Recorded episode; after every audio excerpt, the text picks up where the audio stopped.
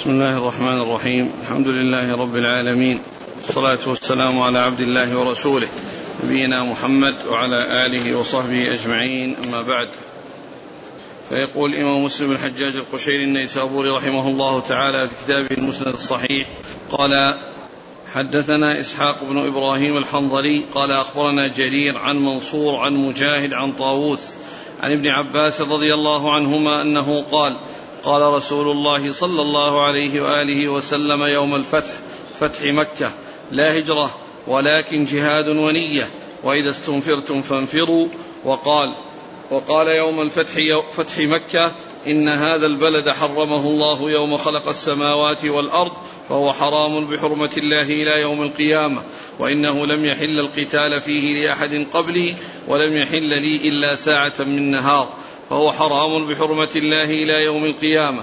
لا يعضد شوكه ولا ينفر صيده ولا يلتقط إلا من عرفها ولا يختلى خلاها. فقال العباس يا رسول الله إلا الإذخر فإنه لقينهم ولبيوتهم. فقال إلا الإذخر. بسم الله الرحمن الرحيم. الحمد لله رب العالمين. وصلى الله وسلم وبارك على عبده ورسوله نبينا محمد وعلى آله وأصحابه أجمعين. أما بعد فهذا الحديث في تحريم مكة وأن الله عز وجل حرمها يوم خلق السماوات والأرض وأن حرمتها مستمرة. وما جاء في بعض الأحاديث من أن إبراهيم حرم مكة فالمقصود من ذلك أنه أظهر حرمتها وبينها وأبلغها للناس. ومثله ما جاء في حرم المدينة حيث قال عليه السلام أن إبراهيم حرم مكة وإني حرمت المدينة. يعني أنه أظهر حرمتها وإلا فإن المحرم هو الله عز وجل المحرم لمكة والمحرم للمدينة والذي جعل هذا حرما وهذا حرما هو الله سبحانه وتعالى.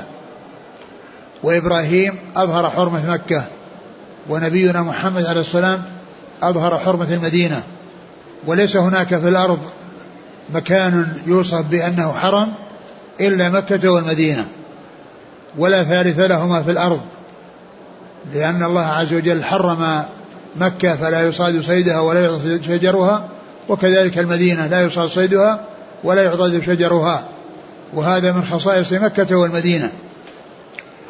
وأما ما جاء في المسجد الأقصى وأنه أحد المساجد الثلاثة التي لا شد الرحال إلا إليها فليس في ذلك تحريم. وما وما شاع على ألسنة الناس عنه يقولون ثالث الحرمين. ثالث الحرمين هذه هذا غير مستقيم وإنما ثالث المسجدين المشرفين. وليس ثالث الحرمين لأن الحرمين ليس لهما ثالث. المكان الذي حرمه الله مكة والمدينة وليس لهما ثالث. فهذا الحديث يدل على أن الله تعالى هو المحرم وأن ما جاء عن إبراهيم عن عن نبينا صلى الله عليه وسلم من أن إبراهيم حرم مكة وأنه حرم المدينة أي أن إبراهيم أظهر حرم مكة ونبينا محمد صلى الله عليه وسلم أظهر حرمة المدينة. والحديث الأول وهو قوله صلى الله عليه وسلم لا هجرة بعد الفتح. يعني لا هجرة من, من, من, من مكة إلى المدينة لأن لأنها لأن مكة صارت دار إسلام وقبل الفتح هي دار كفر. قبل الفتح هي دار كفر والكفار هم المتسلطون فيها ولكنها بعد أن فتح الله فتح الله على رسوله عليه الصلاة والسلام في السنة الثامنة صارت دار إسلام. فلا هجرة فلا هجرة منها لأنها يعني هي دار إسلام وليست دار كفر يهاجر منها. قال لا هجرة بعد الفتح يعني من مكة إلى المدينة. لا هجرة بعد الفتح من مكة إلى المدينة لأنها صارت دار إسلام. فأهلها يبقون فيها ولا يهاجرون. وإنما يهاجر إلى المدينة لما كان الكفار متغلبين على مكة وهم المسلطون فيها ويؤذون المسلمين فيها فشرع لهم أن يهاجروا إلى المدينة. فهاجر من هاجر ولهذا كان المهاجرون أفضل من الأنصار لأنهم جمعوا بين الهجرة والنصرة. جمعوا بين الهجرة والنصرة. فالوصف الذي عند الأنصار وهو النصرة موجود عند المهاجرين وزيادة وزيادة الهجرة. لا هجرة بعد الفتح ولكن جهاد ونية. ولكن جهاد ونية يعني أن أن الأعمال الصالحة وجميعها لا بد فيها من النية والجهاد في مقدمة الأعمال الصالحة الجهاد في مقدمة الأعمال الصالحة ولكن جهاد ونية ولا بد من النية في الأعمال الصالحة لقوله صلى الله عليه وسلم إنما الأعمال بالنيات وإنما لكل امرئ ما روى ما نوى. وقال عليه الصلاة والسلام وإذا استنفرتم فانفروا. يعني إذا طلب منكم النفير فانفروا. يعني إذا طلب منهم الإمام أن ينفروا فإنهم ينفرون. ومعلوم أن الجهاد في الأصل فرض كفاية ولكنه يتعين يعني إذا استنفر إذا استنفر الإمام الناس للجهاد فإن عليهم آه، ألا يتخلف أحد إلا ما كان معذورا. وكذلك يعني إذا دهمهم العدو فإنهم يعني كذلك يعني عليهم أن يعني يقاتلوا وكذلك إذا كانوا في مقابلة الأعداء فإنه لا يحصل لا يحصل الفرار يعني من الزحف إلا إذا كان متحيزا إلى فئة أو متحيزا يعني لقتال من مكان إلى مكان أو متحيزا من فئة إلى فئة. لا هجرة الفتح ولكن جهاد نية وإذا استنفرتم فانفروا ثم قال إن, إن الله قال يوم الفتح فتح مكة إن هذا البلد حرمه الله يوم خلق السماوات والأرض فهو حرام بحرمة الله إلى يوم القيامة. الله تعالى حرم هذا البلد يوم خلق السماوات والأرض وهو حرام بحرمة الله وأن حرمته مستمرة وباقية ولكنها أبيحت لرسول الله صلى الله عليه وسلم ساعة من النهار وذلك عندما دخل مكة وهذا يدل على أن مكة فتحت عنوة وهذا هو الواضح الجلي لأن الرسول عليه السلام يعني قال اذهبوا فأنتم الطلقاء يعني من عليهم وكذلك آه، ولا آه، شو يقول؟ قال وإن هذا البلد حرمه الله يوم خلق السماوات والأرض فهو حرام بحرمة الله إلى يوم القيامة وإنه لم يحل القتال فيه لأحد قبلي ولم يحل لي إلا ساعة من نهار. لم يحل لأحد قبله عليه السلام وكذلك لا يحل لأحد بعده وإنما أحلت له ساعة من نهار وهي ساعة دخولها أو الوقت الذي دخلها صلوات الله وسلامه وبركاته عليه فهي آه، حرمتها مستمرة يعني منذ حرمها الله وإلى قيام الساعة ولكنها أحلت للرسول عليه الصلاة والسلام ساعة من نهار وقد عادت حرمتها اليوم كما كانت حرمتها بالأمس. بعده لا يعضد شوكه ولا وهذا, وهذا في بيان التحريم. يعني لا يعضد شوكه ولا ينفر صيده ولا يقتل خلاه يعني لا يقطع لا يقطع شجره ولا ينفر صيده. وهذا من باب أولى ألا يقتل وألا يصاد. إذا كان مجرد التنفير ممنوعا منه فإنما هو أعظم من ذلك وهو الصيد والقتل فإن ذلك حرام من باب أولى. ولا يقتل خلا يعني الحشيش الرطب العشب الرطب فإنه لا فإنه لا لا يحش. ولكنه إذا يبس فإنه يستعمل ويستفاد منه. وإنما الممنوع هو ما كان يعني رطبا. ما كان رطبا هذا هو الممنوع. وهذا فيما أنبته الله عز وجل. وأما ما غرسه الناس أو كان الناس هم زرعوه فإنهم يحصدون زروعهم ويقطعون الشيء الذي يعني أنبتوه والذي زرعوه والذي غرسوه يعني لهم ذلك. وإنما الشيء الذي يمنع هو هو الشيء الذي أنبته الله عز وجل. ولعل السبب في ذلك والحكمة في ذلك والله أعلم أن الله لما حرم اصطياد الصيد يعني في الحرم أيضا حرم يعني هذا النبات الذي يكون فيه قوته.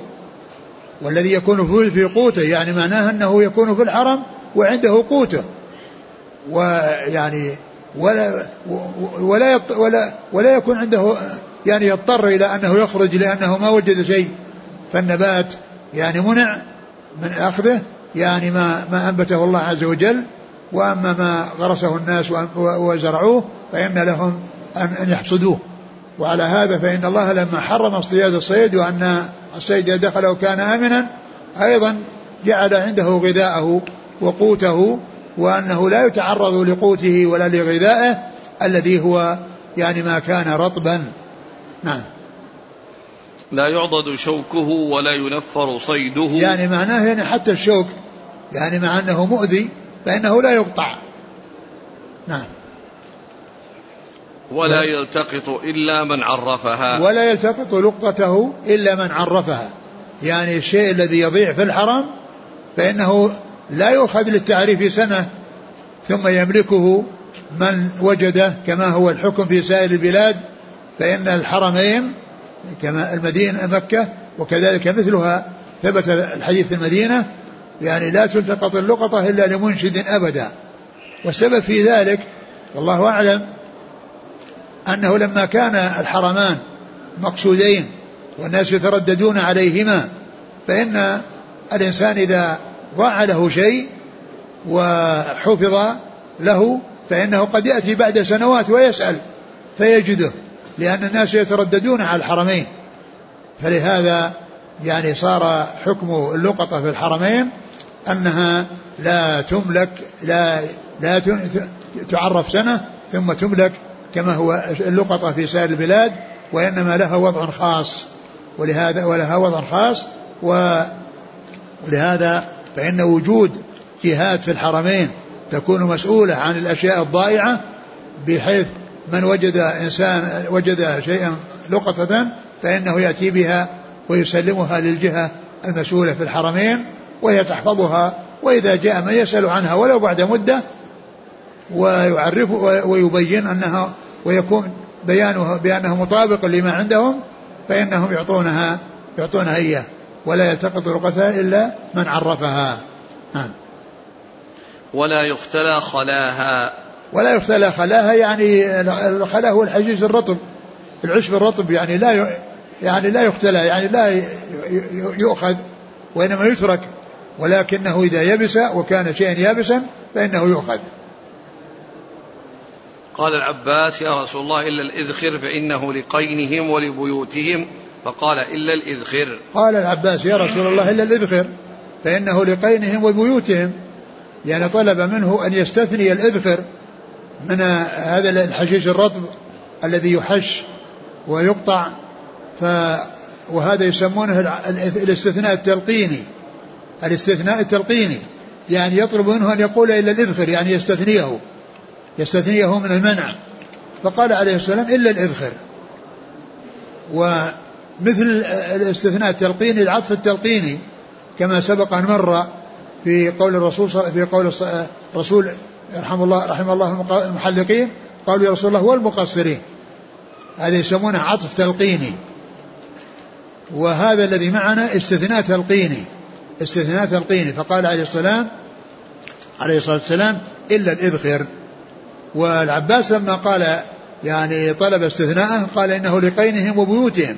وفي الروايات لقبورهم.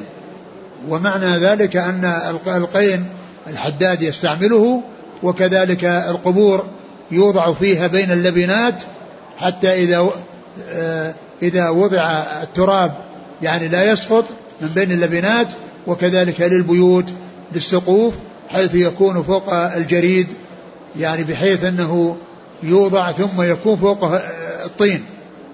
يكون فوقه الطين فيكون يعني هذا يمنع سقوط الطين عند سق عند يعني وضع الطين على السقوف. نعم. قال حدثنا إسحاق بن إبراهيم الحنظلي عن جرير بن عبد الحميد الضبي. عن منصور ابن المعتمر. عن مجاهد بن جبر. عن طاووس بن كيسان. عن ابن عباس. نعم. قال وحدثني محمد بن رافع قال حدثنا يحيى بن آدم قال حدثنا مفضل عن منصور في هذا الإسناد بمثله ولم يذكر يوم خلق السماوات والأرض وقال بدل القتال القتل وقال لا يلتقط لقطته إلا من عرفها. نعم. قال حدثنا محمد بن رافع عن يحيى بن آدم عن مفضل. ابن فضالة. مفضل. مفضل ابن؟ مو ابن فضالة؟ ابن مهلهل السعدي. ها؟ ابن مهلهل. ابن مهلهل. السعدي ابن مهلهل السعدي. نعم, نعم. قال حدثنا قتيبة بن سعيد قال حدثنا ليث عن سعيد بن أبي سعيد عن أبي شريح العدوي رضي الله عنه أنه قال لعمرو بن سعيد وهو يبعث البعوث إلى مكة ائذن لي أيها الأمير أحدث أحدثك قولا قام به رسول الله صلى الله عليه وسلم الغد من يوم الفتح سمعته أذناي وعاه قلبي وأبصرته عيناي حين تكلم به. أنه حمد الله وأثنى عليه ثم قال إن مكة حرمها الله ولم يحرمها الناس. فلا يحل لامرئ يؤمن بالله واليوم الآخر أن يسفك بها دما ولا يعضد بها شجرة. فإن أحد ترخص بقتال رسول الله صلى الله عليه وسلم فيها فقولوا له إن الله أذن لرسوله ولم يأذن لكم. وإنما أذن لي فيها ساعة من نهار وقد عادت حرمتها اليوم كحرمتها بالأمس وليبلغ الشاهد الغائب. فقيل لأبي شريح ما قال لك عمرو؟ قال أنا أعلم بذلك منك يا أبا شريح إن الحرم لا يعيد عاصيا ولا فارا بدم ولا فارا بخربة. ثم ذكر حديث أبي شريح العدوي رضي الله عنه وأنه قال لعمرو بن سعيد الأشدق الأشدق وكان يجهز الجيوش لغزو بن الزبير في مكة فقال له يعني وبين له ما سمعه من رسول الله عليه الصلاة والسلام في عام الفتح و وما بينه من حرمة مكة وأنه لا يحل فيها القتال. قال إذن لي أيها الأمير. وهذا فيه مخاطبة يعني وبذكر يعني أدب تأدب مع الأمير وقال ائذن لي ففي طلب الإذن ثم وصفه بوصف الإمارة أو خاطبه بوصف الإمارة وكل هذا يريد أن يعني يتحقق يعني الشيء الذي آه، أراد أن ينصحه فيه لأنه يريد أن ترتب الفائدة الطيبة على يعني هذه النصيحة وهي أن يترك وأن يعدل. قال ذلك أن أحدثك حديثا قاله الرسول صلى الله عليه وسلم الغد من يوم الفتح. يعني يعني الفتح حصل اليوم وهو من الغد تكلم بهذا الكلام. ثم ذكر يعني امورا تدل على ضبطه وإتقانه للشيء الذي سمعه من رسول الله عليه الصلاة والسلام. قال سمعته أذناي. سمعته أذناي. يعني هذا الكلام أنا سمع سمعته أذناي. ووعاه قلبي يعني أنه حفظه وأتقنه وأبصرته عيناي وهو يتكلم به. يعني هذه كلها أمور يعني فيها تأكيد الحفظ والإتقان. يعني فهو ينظر إليه صلى الله عليه وسلم وهو يحدث بهذا الحديث وهو وأذناه تسمع وقلبه يعي. هذه الأمور الثلاثة كلها اجتمعت. يعني سماع الأذن وبصر وبصر العين والنظر بالعين ووعي القلب. ثم ذكر الحديث وهو مثل الحديث الذي مر عن ابن عباس أن الرسول عليه السلام خطب وقال إن الله حرم مكة ولم يحرمها الناس. يعني أن حرمة مكة هي من الله. ولم يحرمها الناس يعني ليست حرمة تواطأ الناس عليها. الناس تواطؤوا على التحريم وإنما هو شيء من الله عز وجل. إن مكة حرمها الله ولم يحرمها الناس. لأن الشيء الذي يتواطأ عليه الناس يعني يقبل التغيير. لكن الشيء الذي حصل يعني وجاء عن الله عز وجل فإنه يتعين الأخذ به. إن مكة حرمها الله ولم يحرمها الناس. أيوة نعم. مش بعد. قال إن مكة حرمها الله ولم يحرمها الناس فلا يحل لامرئ يؤمن بالله واليوم الآخر أن يسفك بها دما ولا يعضد بها شجرة. نعم لا, لا يسفك بها دما. وهذا محل الشاهد من إيراد الحديث وإيراد النصيحة لأنه يجهز الجيوش لغزو بن الزبير. قال لا يحل أن يسفك دما ولا يعضد شجرة. يعضد شجرة يعني يقطعها. يقطع يعضد وقولهم يعني لا يحل لامرئ أن يؤمن بالله واليوم الآخر. أيضا هذا فيه هذا فيه الترهيب وذلك بذكر الإيمان بالله واليوم الآخر. لأن الإيمان بالله هو الأصل وكل يعني ما يتعلق بالإيمان تابع له. وأما الإيمان باليوم الآخر فهو تذكير بالمعاد وتذكير بالحساب والجزاء الأعمال إن خيرا فخير وإن شرا فشر. ولهذا يأتي كثيرا في آيات القرآن الكريم وفي أحاديث الرسول الكريم عليه الصلاة والسلام الجمع بين الإيمان بالله واليوم الآخر. نعم. قال فإن أحد ترخص بقتال رسول الله صلى الله عليه وسلم فيها فقولوا له إن الله أذن لرسوله ولم يأذن لكم. وهذا في غاية الإيضاح والبيان منه صلى الله عليه وسلم. إن أحد ترخص وقال الرسول حصل له كذا وكذا والرسول دخل مكة عنوة فقولوا له إن الله أذن لرسوله ولم يأذن له. هذا كلام الرسول عليه الصلاة والسلام. نعم. وإنما أذن لي فيها ساعة من نهار. يعني إذن يعني وقت محدد وقت قصير وهو ساعة دخولها. نعم. وقد عادت حرمتها اليوم كحرمتها بالأمس. نعم. وليبلغ الشاهد الغائب فقيل لأبي شريح ما قال لك عمرو؟ قال أنا أعلم بذلك منك يا أبا شريح.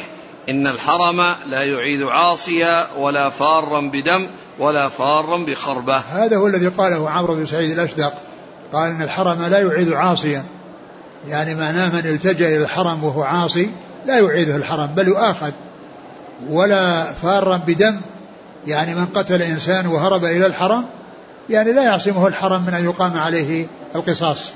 ولا فارا بخربة بخربة يعني معناه بخيانة أو يعني يعني شيء يعني يستحق المؤاخذة عليه. نعم. الآن عمرو بن سعيد الأشدق نعم. كان أمير على المدينة. أي نعم.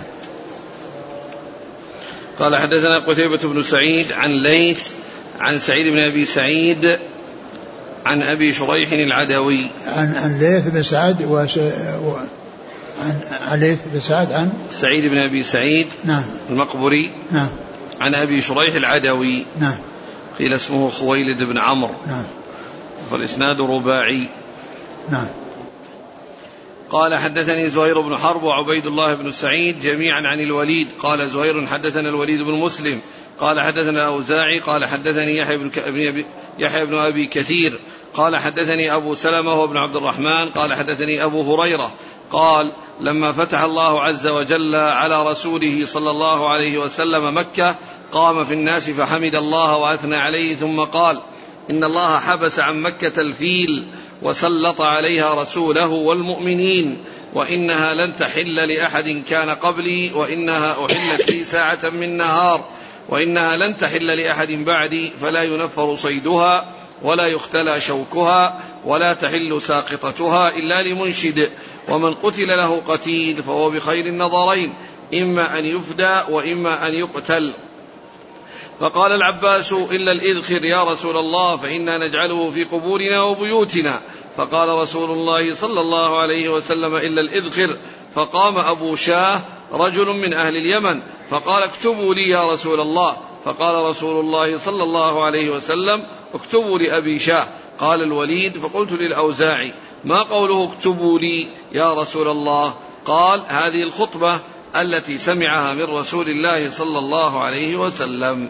ثم ذكر هذا الحديث عن أبي هريرة وهو مثل مثل ما تقدم يعني في تحريم مكة وأن الله حرمها وأنها لا تحل لأحد يعني قبل رسول الله ولا بعده. وأن حلت له ساعة. وقال إن الله حبس عن مكة الفيل.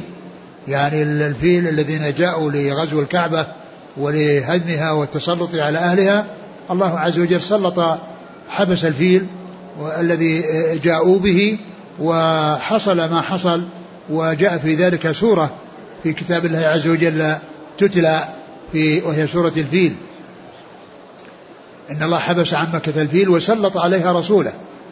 وسلط عليها رسوله يعني أنه سلطه وأذن له. وبأن يعني يدخلها فاتحا وأن يدخلها يعني مقاتلا. وهذا كله يبين أن مكة فتحت عنوة ولم تفتح صلحا. نعم.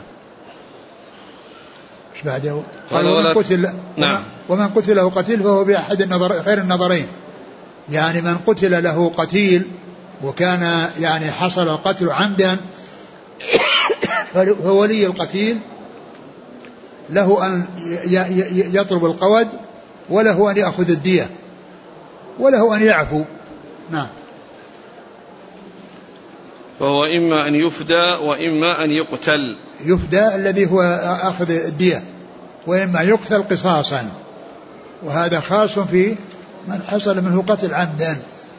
فقام أبو شاه رجل من أهل اليمن فقال اكتبوا لي يا رسول الله فقال اكتبوا لأبي شاه. قال قام رجل يقال له أبو شاه من أهل اليمن فقال اكتبوا لي. فقال عليه الصلاة اكتبوا لي أبي شاه. يعني كما جاء في يعني في في, في الرواية أن المقصود بالكتابة هذه الخطبة وهذا الكلام الذي سمعه فأراد أن يكتب له وأن يأخذه معه مكتوبا. فقال عليه السلام اكتبوا لأبي شاه. يعني هذه الخطبة وهذا الذي خطب به الرسول عليه السلام والذي بين فيه حرمة مكة وهذا يدل على على كتابة الحديث وكتابة السنة. وقد جاء حديث تمنع من ذلك ولكنها قيل إنها يعني منسوخة بما يعني بما جاء بعد ذلك أو أن المقصود يعني بذلك يعني كان في أول الأمر حتى لا يلتبس يعني شيء مع القرآن. ولما يعني آآ آآ تمكن الصحابة رضي الله عنهم من حفظه وعدم اختلاط شيء به عند ذلك أذن بالكتابة. نعم قال حدثني زهير بن حرب وعبيد الله بن سعيد عن عن عن الوليد بن مسلم عن الأوزاعي عبد الرحمن بن عمرو الأوزاعي. عن يحيى بن أبي كثير عن أبي سلمة بن عبد الرحمن عن أبي هريرة. نعم. قال حدثني إسحاق بن منصور قال أخبرنا عبيد الله بن موسى عن شيبان عن يحيى قال أخبرني أبو سلمة أنه سمع أبا هريرة يقول إن خزاعة قتلوا رجلا من بني ليث عام فتح مكة بقتيل منهم قتلوه. فأخبر بذلك رسول الله صلى الله عليه وسلم فركب راحلته فخطب فقال إن الله عز وجل حبس عن مكة الفيل وسلط عليها رسوله والمؤمنين. ألا وإنها لم تحل لأحد قبلي ولن تحل لأحد بعدي. ألا وإنها أحلت لي ساعة من النهار. ألا وإنها ساعتي هذه حرام. لا يخبط شوكها. ألا وإنها ساعتي هذه. حرام لا يخبط شوكها ولا يعضد شجرها ولا يلتقط ساقطتها إلا منشد. ومن قتل له قتيل فهو بخير النظرين إما أن يعطى يعني الدية وإما أن يقاد أهل القتيل. قال فجاء رجل من أهل اليمن يقال له أبو شاه فقال اكتب لي يا رسول الله. فقال اكتبوا لأبي شاه. فقال رجل من قريش إلا الإذخر فإنا نجعله في بيوتنا وقبورنا. فقال رسول الله صلى الله عليه وسلم إلا الإذخر. وهذا مثل الذي قبله.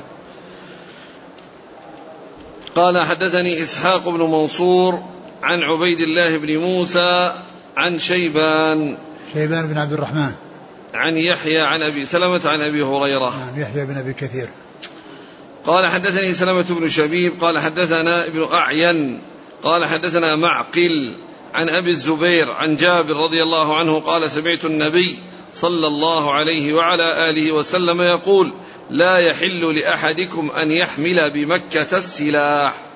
ثم ذكر هذا الحديث يعني فيما يتعلق بحمل السلاح بمكة وأنه لا يحل إلا إذا دعت إلى ذلك ضرورة أو دعت إلى حاجة فإنه لا بأس به. وأما يعني لغير ذلك فإن هذا فيه خافة أقول فيه خافة الناس ويعني وكون السلاح باليد قد يعني يحصل يعني استعماله في يعني آه، أمر غير سائغ ولهذا منع من حمل السلاح في الحرم إلا لحاجة أو ضرورة تدعو إلى ذلك. قال حدثني سلمة بن شبيب عن ابن أعين. موسى. موسى؟ بن أعين الحسن بن محمد بن أعين. نعم الحسن نعم. عن معقل هو؟ ابن عبيد الله العبسي. نعم.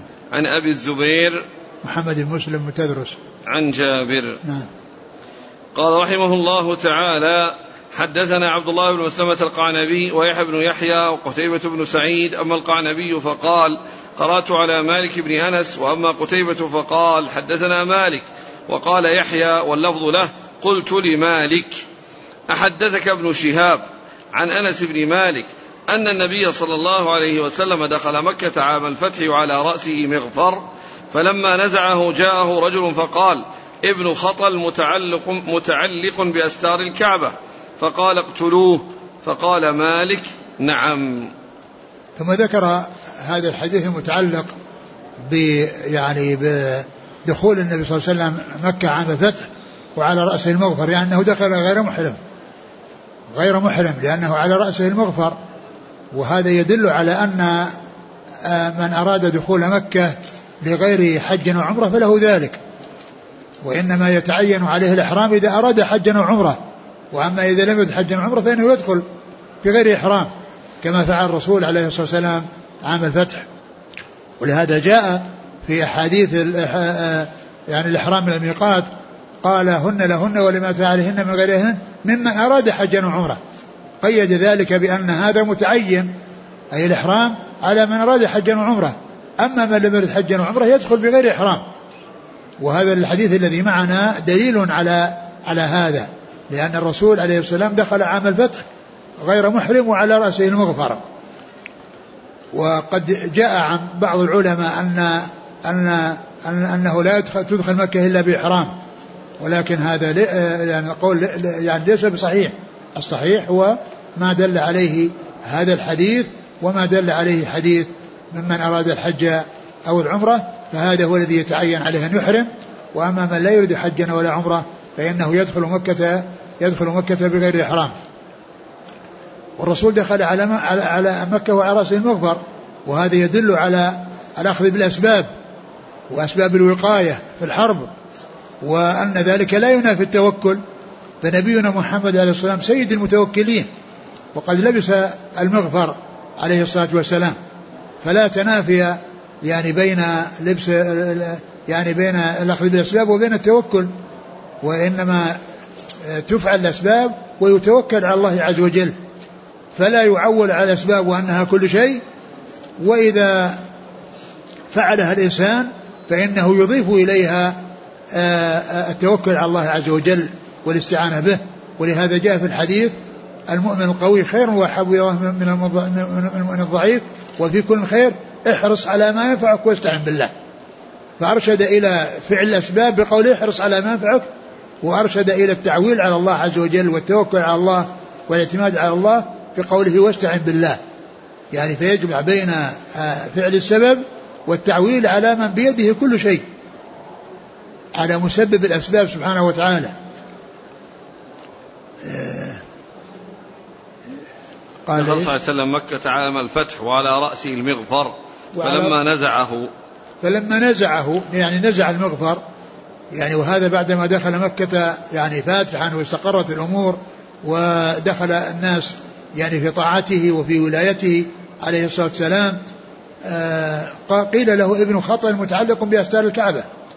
وابن خطل هذا قيل هو عبد العزة وقيل عبد الله وقيل سبب, السبب في إهدار دمه أنه كان يسب الرسول عليه الصلاة والسلام وعنده جاريتان تغنيانه بهجاء الرسول عليه الصلاة والسلام فالرسول عليه السلام أمر بقتله وأن هذا يعني مستثنى من آه، قوله يعني ما جاء في آه، في مكة أنتم الطلقاء وقال من دخل داره فهو آمن ومن دخل دار أبي سفيان فهو آمن.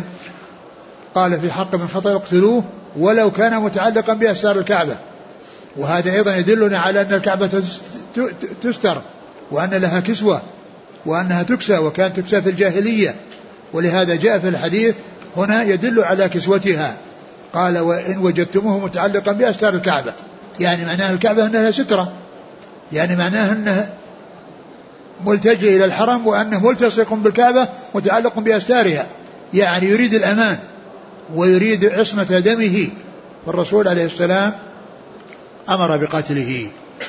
وهذا الحديث فيه العرض وهي أن التلميذ يعرض على الشيخ فيقول حدثكم فلان عن فلان عن فلان أن رسول الله صلى قال كذا وكذا فيقول نعم. وهذا مثل ما حصل هنا في هذا الحديث في آخره بعدما ساق الإسناد والمتن قال نعم لكن لا يلزم أن يؤتى بنعم. إذا كان الشيخ الذي يعرض عليه يعني الحديث ويعني متيقظ ومتمكن ويعني مستيقظ وليس عنده يعني نعاس وليس عنده شيء من الغفلة وإنما هو متيقظ ومستوعب للشيء الذي يقرأ عليه فإنه لا يلزم أن يقول في آخره نعم. ولكن إذا جاءت نعم فهذا أكمل. ولكن وقد جاء في حديث الصحيح يعني من هذا القبيل. يعني مذكور فيها حدثكم فلان عن فلان عن فلان إلى آخره وليس في آخره. نعم. نعم. قال حدثنا عبد الله بن مسلمة القعنبي ويحيى بن يحيى وقتيبة بن سعيد. نعم. عن مالك. نعم. عن ابن شهاب عن أنس بن مالك. نعم. قال حدثنا يحيى بن يحيى التميمي وقتيبة بن سعيد الثقفي. قال يحيى أخبرنا وقال قتيبة حدثنا معاوية بن عمار الدهني عن أبي الزبير عن جابر بن عبد الله رضي الله عن, عن جابر بن عبد الله الأنصاري رضي الله عنهما أن رسول الله صلى الله عليه وسلم دخل مكة وقال قتيبة دخل يوم فتح مكة وعليه عمامة سوداء بغير إحرام. وفي رواية قتيبة قال حدثنا أبو الزبير عن جابر ثم ذكر هذا الحديث أن النبي صلى الله عليه وسلم دخل مكة عام الفتح وعليه عمامة سوداء. وقد جاء في الحديث السابق أن عليه المغفر. ولا تنافي بينهما فيكون دخل أولا وعلى رأسه المغفر وجاء فيه أنه نزع كما في الرواية السابقة. ومعنى ذلك أنه بعدما نزع لبس العمامة السوداء. لبس فلا تنافي بينهم. هذه لها وقت وهذه لها وقت. المغفر كان في الأول والعمامة كانت في الآخر.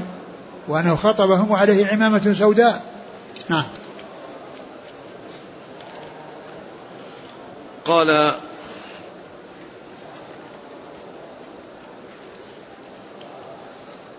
حدثنا علي بن حكيم الأودي قال أخبرنا شريك عن عمار الدهني عن أبي الزبير عن جابر بن عبد الله رضي الله عنهما أن النبي صلى الله عليه وسلم دخل يوم فتح مكة وعليه عمامة سوداء.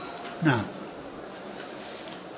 علي بن حكيم الأودي عن شريك شريك بن عبد الله النخعي الكوفي. عن عمار الدهني. نعم. السند الأول عمار بن معاوية. هنا. نعم. الاسناد الأول معاوية بن عمار. أي نعم. ابنه. وهنا عمار. نعم. معاوية بن عمار يروي عن من؟ هناك عن أبي الزبير. عن أبي الزبير. نعم. وهنا يروي عن من؟ وهنا عمار الدهني عن أبي الزبير. نعم. يعني كلهم كلهم كل منهما من رجال مسلم. معاوية بن عمار وعمار الدهني. نعم.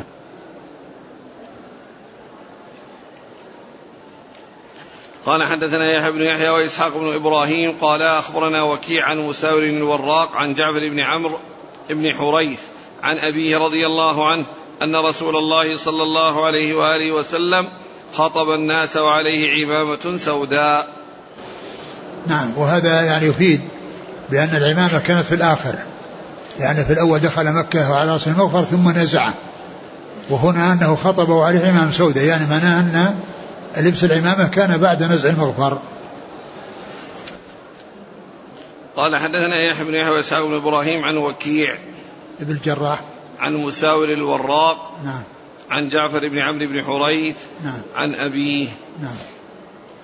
قال وحدثنا أبو بكر بن أبي شيبة والحسن الحلواني قال حدثنا أبو أسامة عن مساور الوراق قال حدثني وفي رواية الحلواني قال سمعت جعفر بن عمرو بن حريث عن أبيه رضي الله عنه قال كأني أنظر إلى رسول الله صلى الله عليه وسلم على المنبر وعليه عمامة سوداء قد أرخى طرفيها بين كتفيه ولم يقل أبو بكر على المنبر.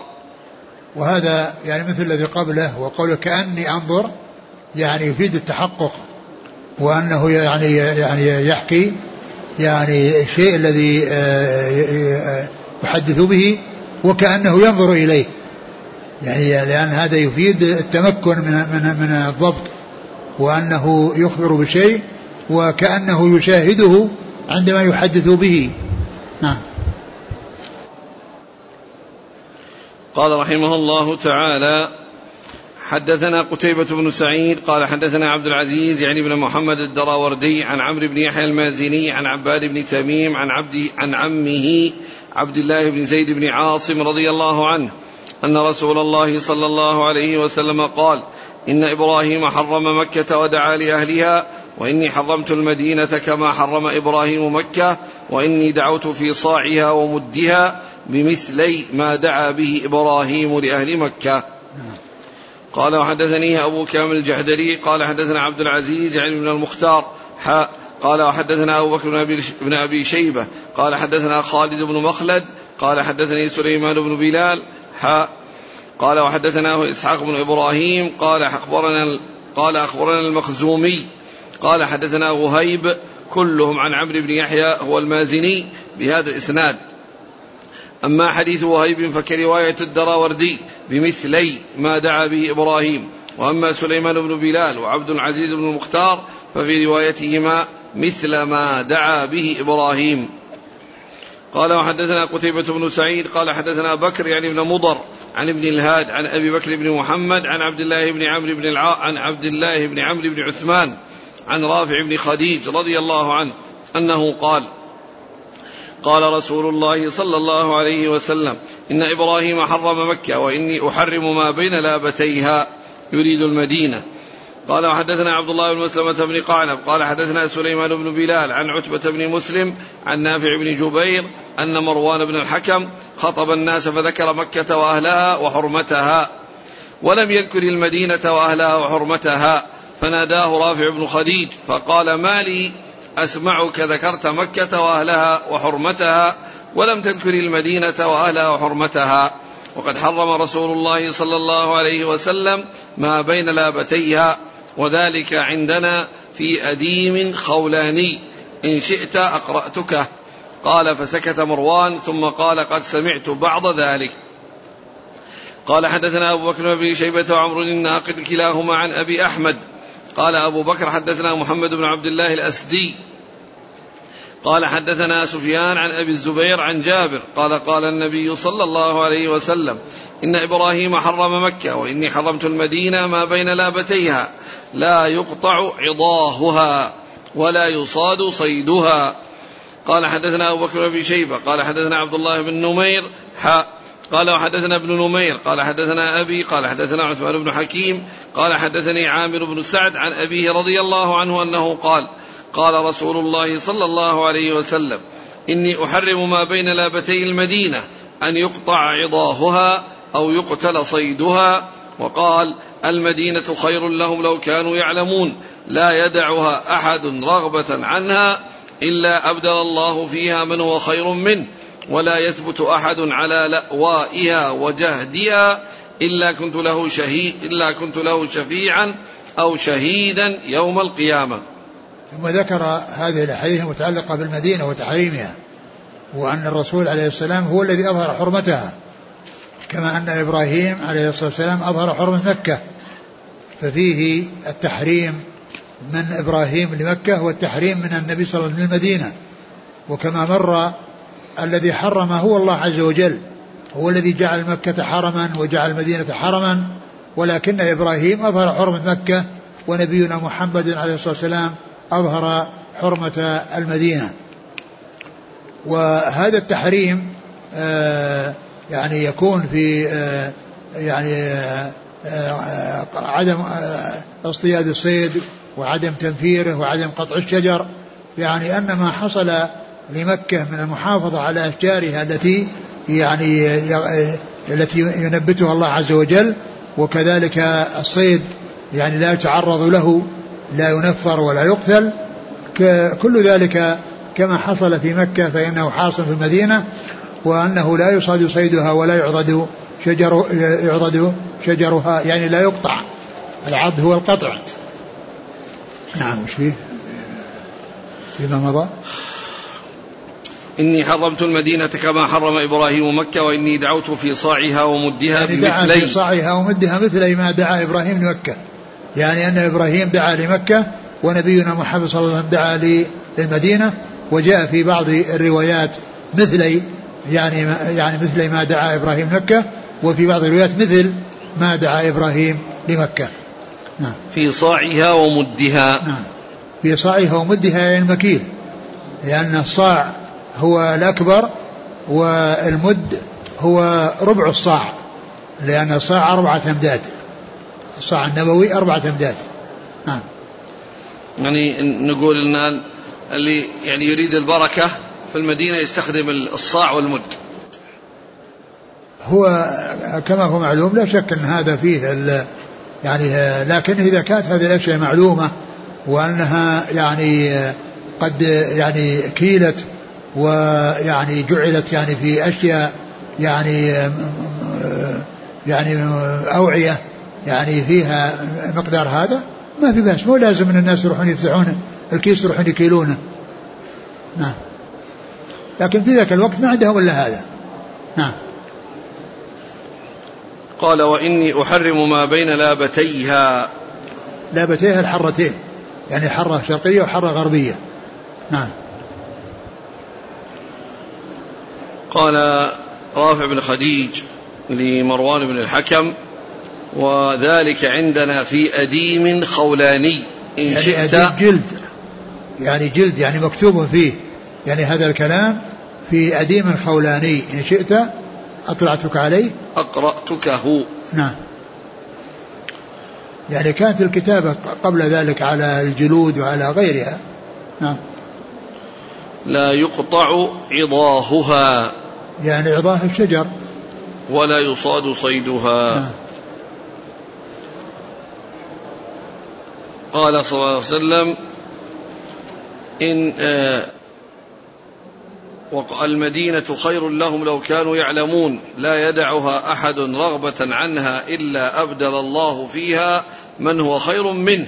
يعني من بقي في المدينة وصبر على لأوائها وشدتها فإنه على خير. ومن خرج منها وقال المدينة خير لهم لو كانوا يعلمون. يعني هؤلاء الذين يظهرون أو يخرجون من المدينة يبحثون عن رغد العيش. يعني بقائهم على ما فيها من الشدة واللأوى خير لهم. قال ولهذا قال من صبر على لأوائها وشدتها كنت له شهيدا أو شفيعا يوم القيامة. نعم. ومن خرج منها رغبة عنها أبدلها الله من هو خير منه.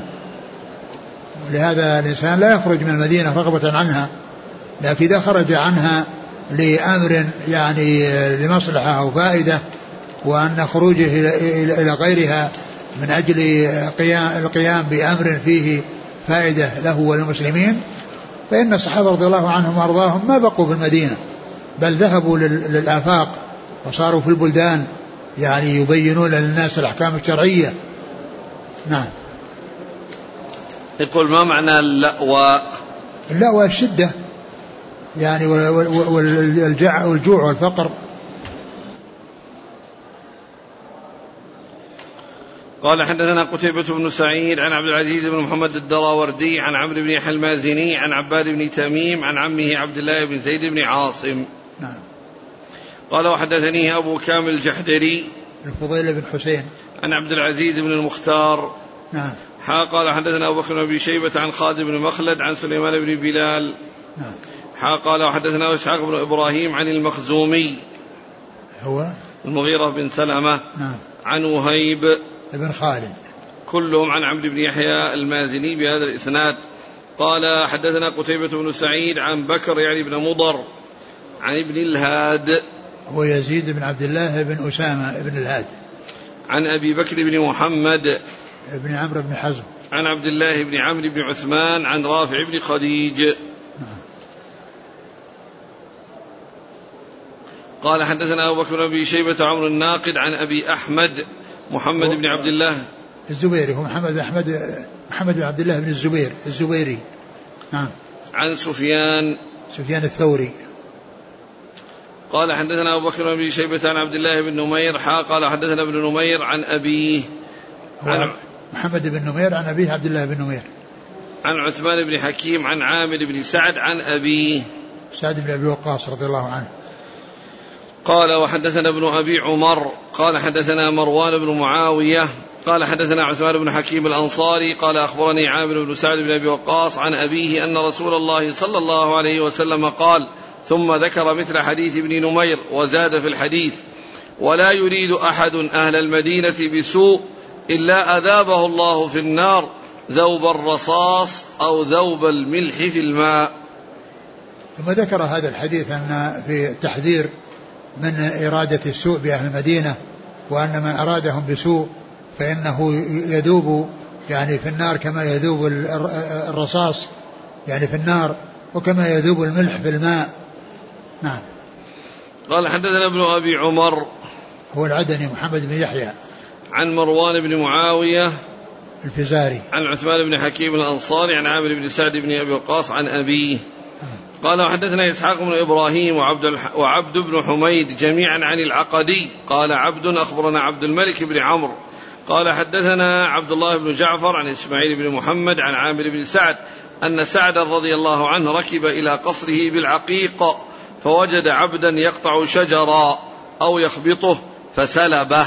فلما رجع سعد جاءه أهل العبد فكلموه أن يرد على غلامهم أو عليهم ما أخذ من غلامهم.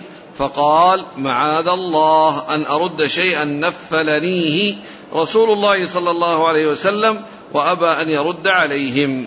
ثم ذكر هذا الحديث عن سعد بن وقاص رضي الله عنه وأنه ذهب إلى قصره في العقيق وجد عبدا لجماعة وهو يخبط أو يقطع شجر يعني يخبط يعني يضربه بشيء حتى يتحات الورق. هذا هو الخبط. يخبطه يضربه بشيء معه حتى يتساقط الورق فيأخذه. أو يقطعه أو, أو يقطعه. يعني إما قطع وإما خبط. وهذا يعني كله ممنوع كما هو معلوم. يعني آه لا يقطع الشجر ولا يؤخذ الشيء الرطب وإنما يؤخذ الشيء اليابس وكذلك الذي غرسه الناس وزرعه الناس هذا هو الذي لهم أن يأخذوه. وأما ما أنبته الله و آه، فإنه لا يجوز لأحد التعرض له لا ب لا ب يعني أخذه إذا كان حشيشا رطبا اللي هو الخلاء ولا إذا كان في شجر وله ورق أخضر فيضربه ويتساقط الورق فيأخذ ذلك الورق أو يقطع الشجرة من أجل أن يأخذ ما فيها من الورق. نعم. ثم إنه أخذ يعني سلبه يعني الشيء الذي يعني كان يعني يستعمله يعني في في الخبط أو القطع وجاء أهله وطلبوا منه أن يرجع عليهم فقال لا أرد شيئا منحنيه رسول الله عليه الصلاة والسلام. وهذا كما هو معلوم يدل على أن المدينة يعني ما جاء فيها يعني يعني ما جاء فيها شيء يعني يدل على يعني آه، آه، آه، فيما يتعلق بالشجر وكذلك في مكة أيضا لأن هناك ما ما هناك شيء ثابت على أن من قطع شجرة فعليه كذا وإن كل ذلك حرام هنا وهناك لكن هنا يعني الذي يحصل منه يعني هذا الشيء فإنه يعني يعامل هذه المعاملة. ولكن هذه المعاملة لا يفعلها كل أحد. ولو كان كل واحد يعني حصل منه يعني من المتماثلين والمتقاربين لا أهل ضر بعضهم ببعض. ولكن مثل يعني سعد بن أبي وقاص ومن أصحاب الرسول صلى الله عليه وسلم وله منزلته ومكانته وهو يعني إذا تصرف تصرفا يعني لا يترتب عليه مفسدة فإن هذا قد حصل منه رضي الله تعالى عنه ولكن ليس كل يعني يقال إنه يفعل مثل ما فعل سعد. لأنه إذا حصل شيء من ذلك يحصل آه، يعني الضرب ويحصل سعد بن أبي وقاص رضي الله عنه لما حصل منه ما حصل يعني ليس كل يصير يكون يعني آه، يعمل على أن يكون يعني مماثلا له وهو يعني شخص عادي يحصل الخصام والمضاربة والفتن التي تترتب وإنما يمكن الإنسان يعني يخبر جهة مسؤولة يبلغها بالذي يحصل منه يعني الاصطياد أو يحصل في الحرم أو قطع الشجر في الحرم. أما كونه يعني يأتي ويأخذ البندقية التي معه فإن هذا يترتب عليه فتن. نعم. قال حدثنا إسحاق بن إبراهيم وعبد بن حميد عن العقدي وهو عبد الملك بن عمرو عن عبد الله بن جعفر. عبد الملك بن عمرو هو العقدي أبو, أبو عامر العقدي لأن ذكر قال العقدي ثم ذكر أن أن بعضهم قال هو عبد الملك بن عمرو. ذكر اسمه. نعم. عن عبد الله بن جعفر بن إسماعيل بن محمد عن عامر بن سعد. نعم. عن سعد. نعم. قال حدثنا يحيى بن أيوب وقتيبة بن سعيد وابن حجر جميعا عن إسماعيل قال ابن أيوب حدثنا إسماعيل بن جعفر قال أخبرني عمرو بن أبي عمرو مولى المطلب بن عبد الله بن حنطب أنه سمع أنس بن مالك رضي الله عنه يقول قال رسول الله صلى الله عليه وآله وسلم لأبي طلحة التمس لي غلاما من غل من غلمانكم يخدمني فخرج بي أبو طلحة يردفني وراءه فكنت أخدم رسول الله صلى الله عليه وسلم كلما نزل وقال في الحديث ثم أقبل حتى إذا بدا له أحد قال هذا جبل يحبنا ونحبه. فلما أشرف على المدينة قال اللهم إني أحرم ما بين جبليها مثل ما حرم به إبراهيم مكة. اللهم بارك لهم في مدهم وصاعهم. والله تعالى أعلم وصلى الله وسلم وبارك على عبده ورسوله نبينا محمد وعلى آله وأصحابه أجمعين. جزاكم الله خيرا وبارك الله فيكم. ألهمكم الله الصواب ووفقكم للحق. شافاكم الله وعافاكم ونفعنا الله ما سمعنا. غفر الله لنا ولكم وللمسلمين أجمعين. آمين. يقول هل لبس العمامة السوداء سنة؟ الرسول صلى الله عليه وسلم فعل هذا. لكن الذي عليه الذي ينبغي أن الإنسان يستعمل لباس بلده. ولا يخرج على الناس في لباس يعني لا يعرفونه. ومعلوم أن هذا يعني كان اللباس في ذلك الوقت وليس ذلك معناه أنه متعين وأنه يلزم وإنما هذا من الأمور السائغة والمباحة. لكن لا يعني ذلك أن الناس إذا اعتادوا لباسا شرعيا أنهم يتركونه أو يتركه واحد منهم ويظهر بمظهر يعني يخالف يعني ما عليه الناس فالإنسان يلبس يعني لباس بلده ما دام أنه ليس يعني فيه يعني ما يعني مشابهة للكفار أو يعني فيه شيئا يتعلق بعدم ستر العورة وما إلى ذلك. قول المدينة حرها شديد وبردها شديد هل يناقض الصبر على لأوائها؟ يعني الإخبار بالواقع كما هو معلوم لا يؤثر. ولكن يعني إذا كانت المدينة حرها شديد فهناك مدن حرها أشد من المدينة. يقول هل يجوز قطع الشوك إذا كان في الطريق بحيث يؤذي من يمر؟ نعم إذا كان يؤذي فإنه يقطع الشيء الذي يؤذي. الحرمين نعم إذا كان يؤذي يعني يؤذي الناس يعني المارة يقطع. ماذا لو هرب قاتل إلى الحرم فهل يجوز القبض عليه وإقامة عليه الحد؟ نعم. يقول آه، بأنه قد وجد خمسين ريالا ففي الحرم فماذا يفعل بها؟ يعني يمكن أنه يعطيها الجهة المسؤولة وإن كان ما أعطاها يتصدق بها عن صاحبها يتصدق بها عن صاحبها لا يملكها. وإن أعطاها يعني مثل هذا المبلغ مو كبير. وقد يعني يعني إن أعطاه فهذا طيب وإن تصدق به عن صاحبه فهو طيب. يقول هل لي أن أنفقها علي وعلى أولادي؟ لا.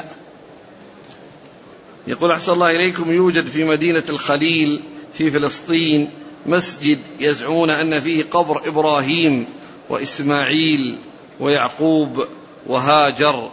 ويسمونه الحرم الإبراهيمي. فما حكم هذا أو ما صحة هذا الكلام؟ ثم ما حكم الصلاة في هذا المسجد؟ أما ما يتعلق بكون يعني هذه القبور موجودة وأنها معروفة لا يعرف يعني قبر أحد من الأنبياء إلا قبر نبينا صلى الله عليه وسلم.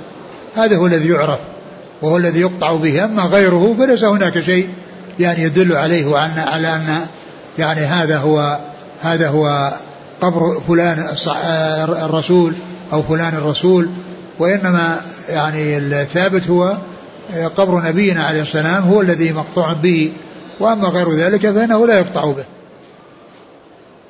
آه، رجل احتلم بعد الفجر ونسي الاغتسال إلى أن صلى العشاء تذكر بعد ذلك.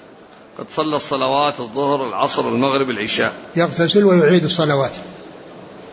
إمام مسجد به سلس البول فهل تصح إمامته؟ الأولى الأولى بمثل مثل من يكون كذلك أن لا يكون إماما. وإذا صلى صلى تصح.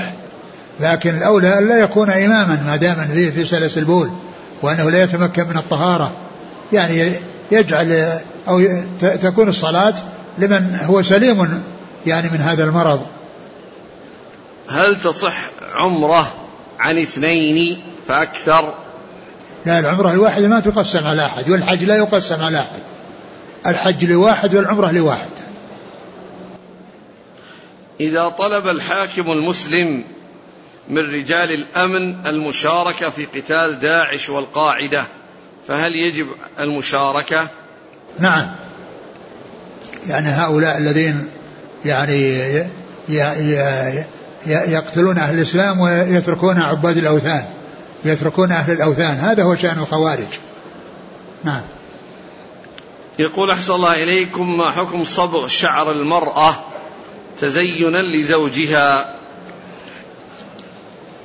آه إذا كان يعني آه يعني شيء أبيض فإنه لا يغير بالسواد